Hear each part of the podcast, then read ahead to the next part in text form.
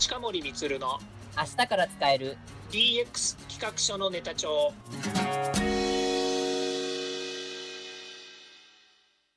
こんにちはサートプロの近森光です。こんにちはアシスタントの堀内隆です。この番組は IoT AI 教育事業の専門家近森光が DX デジタルトランスフォーメーションについて実際の事例を交えながら DX とは何か DX でどんな未来ができるかをご紹介します事例をもとに実際にお客様や社内に提案する企画書に落とし込めるまでの使えるネタのネタ帳としてお届けします。よろしくお願いします。はい。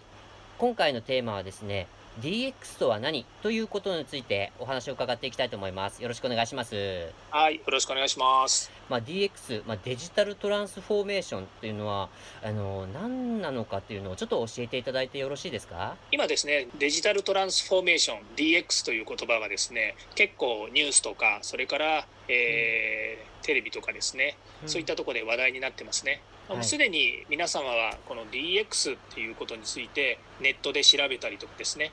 デジタルっていうからにはデジタル化 IT を使って何かをしようということこういったことについてはですねすでに、えー、皆さんお気づきになってるんじゃないかなというふうに思うんですね。でそもそもデジタルとトランスフォーメーションっていうのを分けて考えますとデジタルっていうのは IT 化から来ているですね、うん、えー、デジタル技術こういったものを活用しましょうというお話ですね。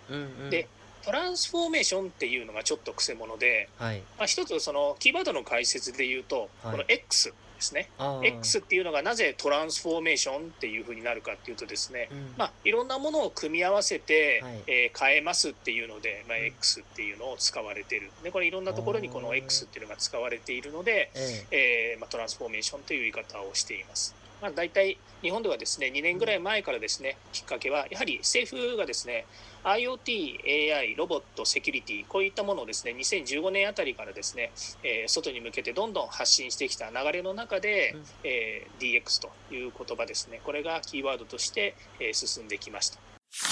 変革するトランスフォーメーションするっていうのは何なのかということですね。うん、で映画でもありますけれどもトランスフォーマーってありますよね。あありましたありました。えー、3D で作ってますけれども、うん、えー、車がロボットになるっていうとですね、まあ、非常にこうトランスフォーメーションしているトランスフォーマーみたいなですね、まあ、そういったものが分かりやすい例だというふうに思うんですね。はい、つまりまあ、一つの何かの機能なり、えー、生物がですね、えーまあ、違うものに変化していくということになるわけです。うん、で今回その、えー、DX でいうトランスフォーメーションというのは、ま、そういったデジタルをですね活用したりまたは組み合わせたりすることによって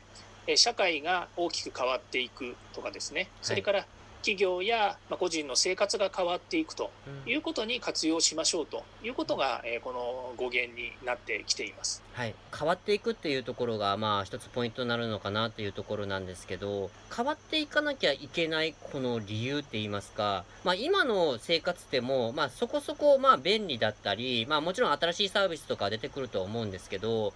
すごい不自由があるっていうわけでもないじゃないですか、普通に生活していると。ね、うん。なんですけど、なぜそもそもその DX っていうのが必要とされるのかなっていうところをちょっとお伺いしていいですか？はい。まあ、そもそも論になるとですね、うん、これ、えー今、日本が置かれている状況、まあ、世界の置かれている状況でいうとですね第4次産業革命というですね、大きな流れの中にいるわけですね。で、えー、冒頭言いましたけど、ええ IoT とか AI とかですね、うん、まあ、そういうデジタルの技術を活用するという世界的な流れの中で、うん、日本だけがやらなくていい。日本は独自の社会なので別にそんなもの必要ないとはもう言えないわけですね。やはり今の生活は日本の中で皆さんが今生活している日本の中であったとしても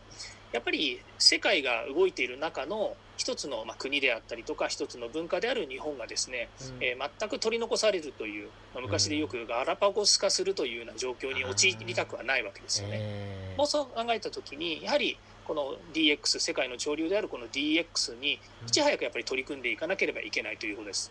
でこと日本のことで言うと、ええ少子化っていうのは非常にやっぱり深刻で、うん。えー高齢者が、えー割合的に増えてくるっていうのもありますし、はい。えー少子化によって子どもたちが、うん。えーまあ、この IT という分野にですねなかなか参入してくる人が少なくなるということもあってですね、うん。まあこういう社会的な状況の中で、えーデジタル化することによって少しでも省力化していくと、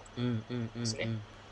まあ、極端なこと言うと今まで人がやってたものを、えーロボットやそれから IT の仕組みを活用することによって、えー自動化することで、うんうん。まあ、人がやらなくていいんですからその人たちはまた別の仕事ができる。はい。もっと価値のある仕事、うん。もっと、えー稼げる仕事に、はい。えーまあ身を置くことができるというような形が取られるわけですね。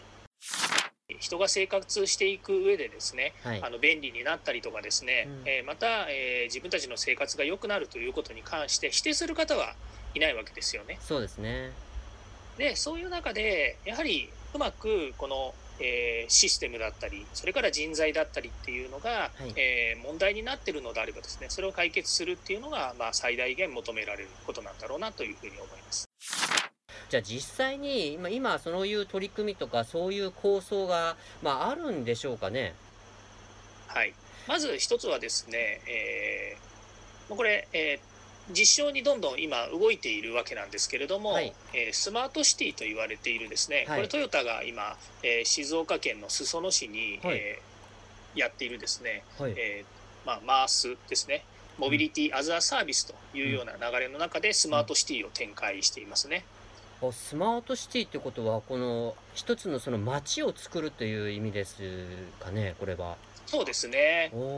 まあ、非常に大きな構想になってきまして、うんまあ、トヨタとしてはですね自社工場の、えー跡地を利用してですね、はい。まあ、巨大な土地にですねうん。街を作っていくということで、えー2011年2010 2021年ぐらいからですね、うん。えーどんどんこう推進していくというようなことでも発表されていますよね。この取り組みまあ、トヨタがやるということなので、はい。まあ、そういう意味では、まあ、一つはそのモビリティですよね。車ですとかうん。バスとかですね、うん。まあ、そういったものを中心にですね街を変えていこうということなんですが自動運転カーとかですね、はい。まあ、自動配車システムとかですね。うん。いろんな企業がですね実証実験今やっています、まあ、そういったものをですね、うん。えー実証する場っていうのがこういうスマートシティのプロジェクトの中にも組み込まれていくわけですね